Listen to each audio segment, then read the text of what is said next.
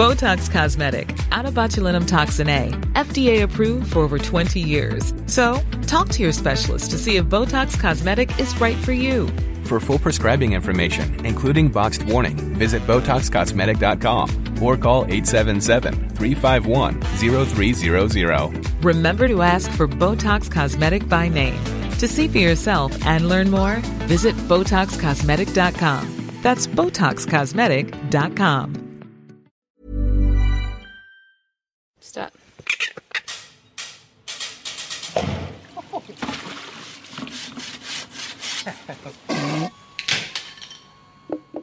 mai kake mai and welcome to Our Changing World.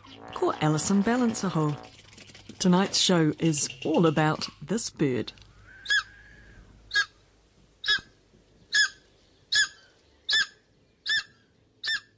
It's a takahe, one of New Zealand's rarest birds.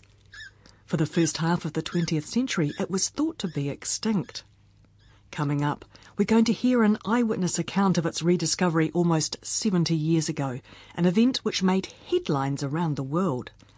And we'll find out how this big flightless bird is getting on today with an exciting announcement from the Department of Conservation. But first, a bit of Takahe background.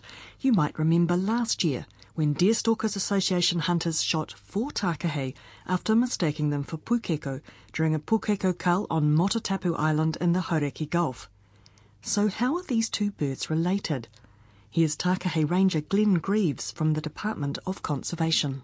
They share a common ancestor, so they are very closely related, but uh, takahe have been in New Zealand for much, much longer. They've evolved to the conditions here, become a lot larger. Their colouring is quite different. People say they're, they're like a, a paua shell with red legs, which is quite accurate compared to a, a black and blue pukeko. Two species of takahe used to live in New Zealand, but only the South Island species survives today. It's the largest living species of rail in the world and can weigh more than three kilos. Glen says that South Island takahe today are listed as nationally critical, which means their numbers are very low, although their population may never have been very large. From fossil evidence, it looks like they were never super common. So they're, they're a grassland bird living from, from sea level all the way up to the alpine zones. And prior to human arrival, there wasn't a lot of grassland in New Zealand, so we don't think they were ever a very, very common bird. The takahe was certainly very rare by the time of European settlement. Just four birds were seen between 1849 and 1898, and then, for half a century, nothing. Many people thought takahe were extinct, although Invercargill doctor Geoffrey Orbell wasn't so sure. This is where Joan Watson comes into the picture. Joan and her late husband Rex were young friends of Dr. Orbell. Like him, they were keen trampers, and the pair would join him on hunting trips in Fiordland. Here's Joan with the amazing story of the rediscovery of the takahe. My late husband was a secondary school boy, and he was a sea scout, and Dr. Orbell was a scout master. And that's really how it all starts. And he invited some of them to go to his workshop. And he was building a big seaworthy boat, and I think it was called a ketch. And if anybody was interested to come along, and he would teach them a little bit of boat building.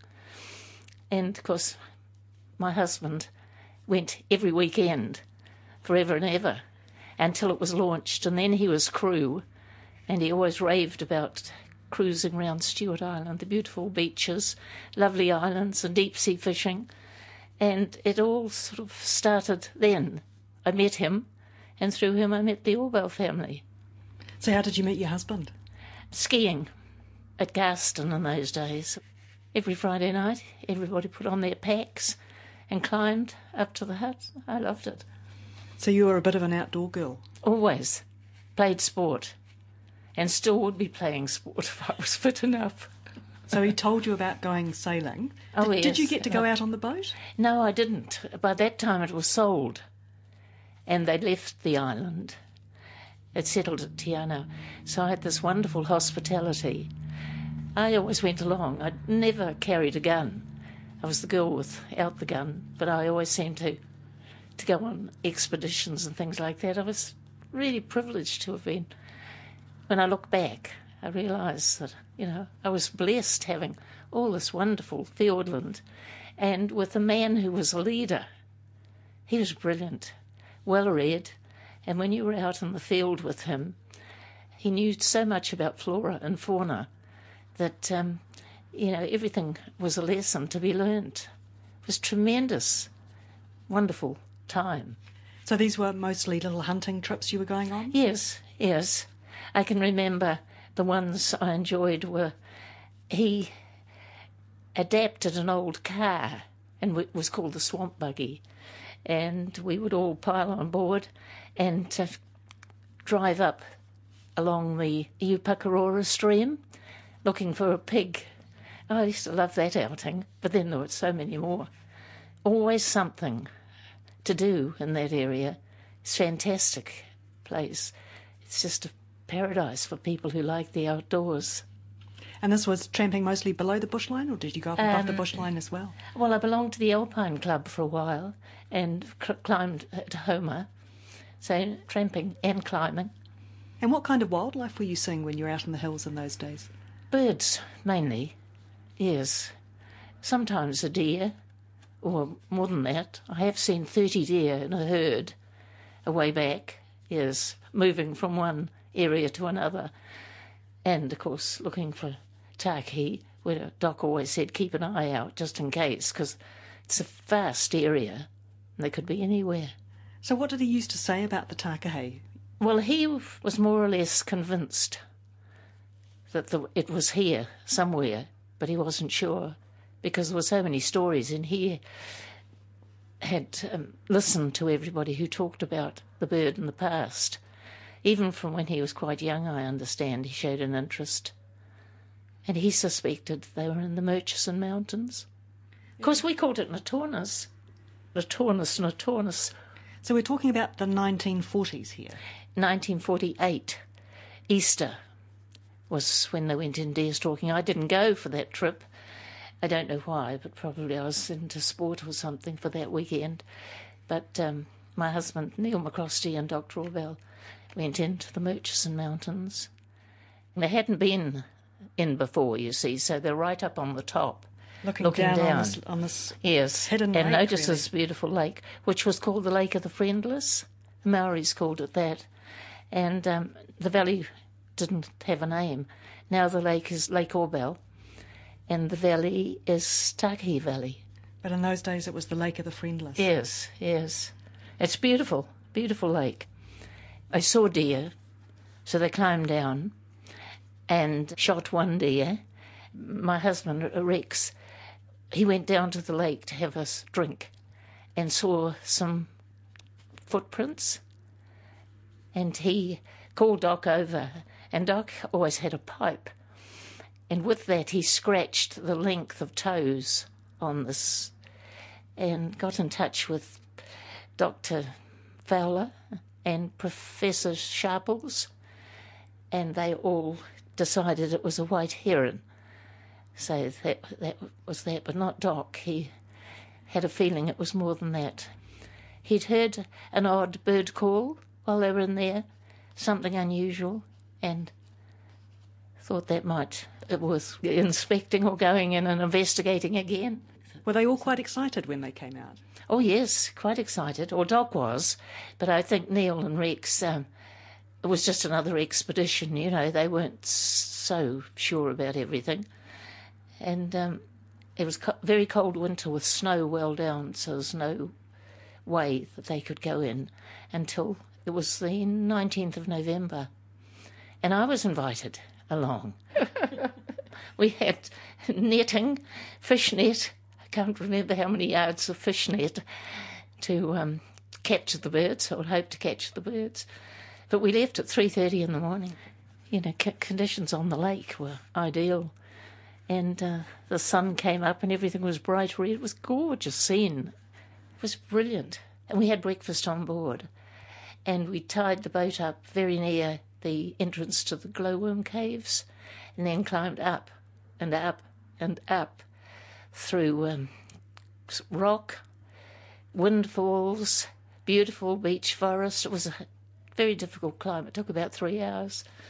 and we came out just by the stream with the, at the outlet onto a flat area which was covered by boxwood and snowgrass. Snowgrass was deep, it was right up to our waists, it was huge. Wonderful cover for birds. And Doc said, Follow me and don't talk, and only hand movements. So we walked only a very short distance through this snow grass, and um, Doc crouched and put, put his finger up to say he could see one bird. So we were all crouching and peering, and through the snow grass, I caught a glimpse of the bright red beak. Then he put two fingers up, and there was a, a mate, a pair. So with that, he gave us orders quietly to put the netting in a semicircle around, and then quietly and very slowly. The birds weren't disturbed at all. We were so cautious, and we slowly drove them into the net. I looked down, there was the bird, and I thought, I'll have to do my thing. so I crouched down and grabbed it. I was almost throttling it, but I wasn't going to let it go. It was well trapped in the netting, and somebody came along and helped to release it. So when you had that one in your hands, Yes. what were you thinking apart from I'm not going Oh, to this let is this it. one run away? I was overwhelmed. We've got it. You know, I couldn't believe it. And it's a beautiful bird. It's a brilliant bird. And so they were taken down to the beach. We had what we call lunch, but it was only half past nine. We couldn't believe our good fortune. We expected to be in the valley all day and not see a bird. And so we were o- overwhelmed. As I haven't got the Time magazine, but the Time magazine said we returned in ornithological ecstasy. I love that. it was world news. It was. That, and Doc knew that. Doc said that at the time. He said, now, as soon as we'd caught, caught them and released them, he said, now we've got to get to Invercargill, to the paper, and spread the news. And it did. It just went, it just panicked from everywhere. People asked for articles and um, talk, yeah, to talk to groups and so on. And it was a great time. Because everyone had thought it was extinct, Yes, yes, they did. Yes. and you'd rediscovered it. Yeah, Amazing. it was. And it's National Geographic, you see, it was in all the magazines. The best magazines, you know, the glossy magazines. What struck you most about the bird when you first saw it? Oh, the colour, the size, and and the colour. It would be like a rooster, about as standing as t- tall as a rooster, but it had this magnificent beak, and then all the beautiful colouring down the back, and then a white tail. It was amazing, spectacular in every way. Oh, you couldn't miss them in amongst the green grass, in amongst the tussock and so on. What did Dr. Falla think? Well, in January, uh, Dr. Falla organised a party, and there were ten of us. I was the only female, Again? but all the best of of the men in. Um, wasn't the Department of Conservation. I think it was Internal Affairs in those days with Dr. Orbell, and we were in there for a week, in t- living in tents and exploring. And um, we actually saw 50 birds, but Dr. Falla thought there would be 100. Thought there must be, you know, because we spread out and we walked the valley up and down and we were counting and doing. It was, that was another enjoyable occasion. And did you ever go into the Murchisons again after that? Yes, I've been in by helicopter on um, two occasions. The 50th, Neil McCrostie, Rex Watson, Joan Watson, and Dr. Orbell. Yes, we, we went in by helicopter. Was it nice to go back? Oh, great. And, and then later, I can't remember the occasion, I think the family all decided we should go in for. So, did you describe yourself as an ornithologist? No, not really, but I'm deeply interested now in, in following it. I look for any news. That was Joan Watson, one of the rediscoverers of the Takahe and the Murchison Mountains back in 1948. And you can see some of the photos that appeared in newspapers and glossy magazines around the world at the time by heading to our webpage, rnz.co.nz slash Our Changing World. Now let's catch up on some of the Takahe news that's happened since then. Here's Doc's Glen Greaves again, reminding us just how few Takahe there once were. They got down to a low of, of around 90, 90 to 100 individuals um, in the early 1980s. At rediscovery in 1948, it was estimated there were anywhere between 200 and 400 individuals left, and they were all in the Murchison Mountains in Fiordland. A lot of work was put in between that time and, and the early 1980s to try and determine the extent of the population in there and the cause of, of decline. It was thought that was a combination of, of predation by stoats, but also competition for, for food from, from red deer.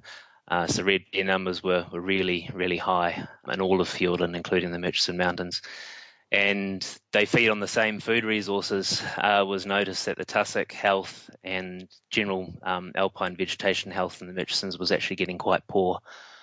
So, following that, a lot of lot of effort went into doing deer control and also stoat control in, in the mountains.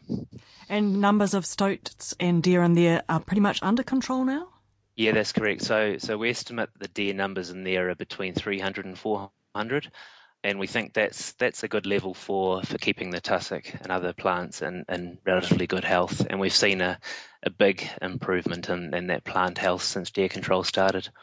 Regarding stoat numbers, uh, they they fluctuate with like, like most beech forest environments. Control started in the 70s and now has ramped up to the point where we've got a very high density of stoat traps in the Murchison Mountains, which is over 55,000 hectares but we still get plague events happening in the Murchison Mountains. Now, the Murchison Mountains, they were the last stronghold of the Takahe. Was that because that was a really good place for them, or was that just their last stand, do you think? Oh, we think it's a combination of both. It's certainly not ideal habitat for them, but it's obviously good enough. Uh, the main reason why we think it was the last stand of the Takahe is because it's effectively an island surrounded by three sides by the lake. So those introduced predators and, and pests such as deer and stoats took longer to get into the into the Murchison Mountains than than elsewhere. Also, there were very few people in there, no cats, no dogs uh, to worry about. And on top of that, being being relatively good for them habitat-wise, uh, it meant that the Takahe were able to hang on, but they came pretty close to extinction even in there. For many years, Doc ran an intensive captive rearing program for Takahe the birds lay up to three eggs, but in the wild seldom raise more than one chick. So DOC rangers would collect excess eggs from the Murchison Mountains and take them to a rearing centre at Burwood Bush. I visited there in 2009, and here's part of the story I recorded with Glen back then as he fed some small chicks using takahe puppets. So these are our youngest chicks. They're about 10 days old. They were removed from two of our breeding pairs, the resident takahe here at Burwood. So you just put a blue puppet that covers your whole arm and hand. Yep, and we've got a pillow speaker inside that puppet. Um, let me play the tape. It plays adult contact calls. So draw back the little curtain. Looks like a diorama in a museum. So we try to make it look as natural as possible. Um, we use turf that we cut from the lawn. We also plant out tussock in there. So, what is it that you're feeding them? This is a mix of vegetables, um, Farex, mm. baby food, and ornithon, which is a aviary bird food. Now, the other thing that's in there is a fiberglass model mum, so mm. they can tuck themselves under that and hide. That's where they sleep at night, and also during the day when they're not feeding or cruising around, they, they sit under there. Yeah. There's another speaker under that mum, also producing contact calls. Mm-hmm. Is it heated at all? Yep, we've got a heat pad in there. Um, it's at 29 degrees at the moment. And that gradually gets turned down as the chicks get older and then gets removed once they're about three weeks of age. So this is a one-way mirror. They can't actually see us at the moment. Once they were big enough, the chicks spent their first winter in outdoor pens at Burwood Bush, being looked after by a handful of foster takahe parents. The following spring, the chicks would be released back in the wild in the Murchison Mountains. In 2011, however, DOC stopped this program as research showed that captive reared birds just weren't breeding as well as the wild ones. What we were finding was that they survived just as well. They would have just as many nests and as many eggs, and fertility was just as high as the wild reared birds. but they were very poor at rearing their own chicks. So the, the, the number of chicks they reared through to fledge was about half as many as a wild bird. Now what happens at Burwood Bush is that 19 pairs of takahe raise their chicks in the safety of one hectare pens that are surrounded by predator-proof fences. So the new approach, instead of having a small number of breeding pairs receiving a large number of juveniles or a large number of chicks to rear, uh, we, we try to mirror what you would see in the wild, so a natural situation, and that means having having the birds rear their own chicks, uh, but where possible, you would provide um, provide them with more than one chick. So at Burwood, survivorship is very high of the chicks. We we know that with supplementary feeding in a safe environment, they can easily rear two chicks. So we do a lot of nest management, and that means pulling away infertile eggs. If a, if a nest has has two infertile eggs, you can destroy that nest, and those birds will reclutch, effectively like chickens. So, so by doing that nest management, we can swap eggs between nests. Um, we can encourage birds to have as many chicks as, as possible. Glen mentioned earlier that in the 1980s there were just 90 to 100 individuals in the Murchison Mountains. So what's happened to that population since then? After a lot of predator control and deer control and, and the nest management, we managed to get that population up to a high of around 160. 2007. Unfortunately, then we had a large stoat plague event which wiped out nearly nearly 40% of the population. The population dropped to around 90, 80, 89, 90, and since then we've got it up to around 110, which it is at currently. As well as surviving in the Murchison Mountains, takahe have been moved to a number of predator-free islands and mainland sanctuaries. We've got takahe on 19 sites now. Because of the event in 2007, we didn't have full confidence that we could maintain a healthy population in the wild. So we, we've expanded the, the insurance populations, I guess, um, across New Zealand to, to, provide a little bit of, of backup just in case the Murchisons or Burwood or any one population tips over. We've got we've got plenty of backup there. So yeah, 19 sites, the latest of which was was Rotoroa Island and the Hauraki Gulf. And how are the birds doing on the islands? Survivorship is very good. Productivity varies between sites, and a lot of the, the islands are full with very young birds. So Motutapu Island, Tawharanui, uh, Rotoroa have very, very quite quite young birds at the moment. So we're waiting to see how well they'll do over this this summer and in the coming years. But it's looking very promising. Motutapu at the moment has has six nests from from seven pairs, so that's that's pretty good going. The big question is, how many takahe do we have to, all together now? We're just about to cross the 300 mark, which is huge for the program. We've never been at this stage since since rediscovery, so yeah, it's it's a huge milestone, but we're we're certainly far from out of the woods. The real push for this program to, is to release birds back into the wild, into their natural environment, rather than on golf courses or or islands. Those places do hold value for us for advocacy and also as an insurance populations. Um, but our, our, our real aim is to have them back into the tussock country, ideally in the South Island. So that's what we're looking at doing over the next few years. So it's nearly 70 years since they were rediscovered in Fiordland, and it's the first time then with 300 birds that we're sort of back where we were 70 years ago. Exactly, it's taken a long time, but we feel we're in a very healthy place now with, with so many birds across so many different sites we can afford to take risks now with, with trialling a new wild site, which we're hoping to do over the next couple of years. So that's that's really exciting for us. Where would that new wild site be? We haven't decided 100%, but we've we've been visiting sites up in the Kahurangi, and there are also several sites down in Southland and even subantarctic islands that we're looking at. And we're going through the process of selecting which is, is the most likely to work for us in the next next six months or so. Could the new wild site also be in Fiordland? It could be, but what what we're expecting is that birds will do a lot better in a site that's that has more benign climate, doesn't have the avalanche risk and the harsh winters that Fiordland does have. So what we're looking for is, is a, is a tussock, a large area of tussock country that has longer summers and um, less less chance of misadventure. Any other exciting new efforts underway, or pretty much are you just going to carry on business as usual, apart from looking for a potential new wild site? Uh, so it's business as usual. The, the birds do all the work for us now. The good thing is is that we're on a, a growth trajectory. We're now growing at nearly 10% a year. it's about providing good habitat for them, good safe um, breeding zones for them. So that, that's where our, all of our effort goes. In the next couple of years, we're, we're getting the Murchison Mountains population back up to a point of carrying capacity, which is around 180 birds. And following that, all the effort will go into that, that new large wild site. Thanks, Glen. Glen Greaves, Takahe Ranger with the Department of Conservation, with the great news that Takahe numbers have hit 300 for the first time in more than 50 years. And that's the show.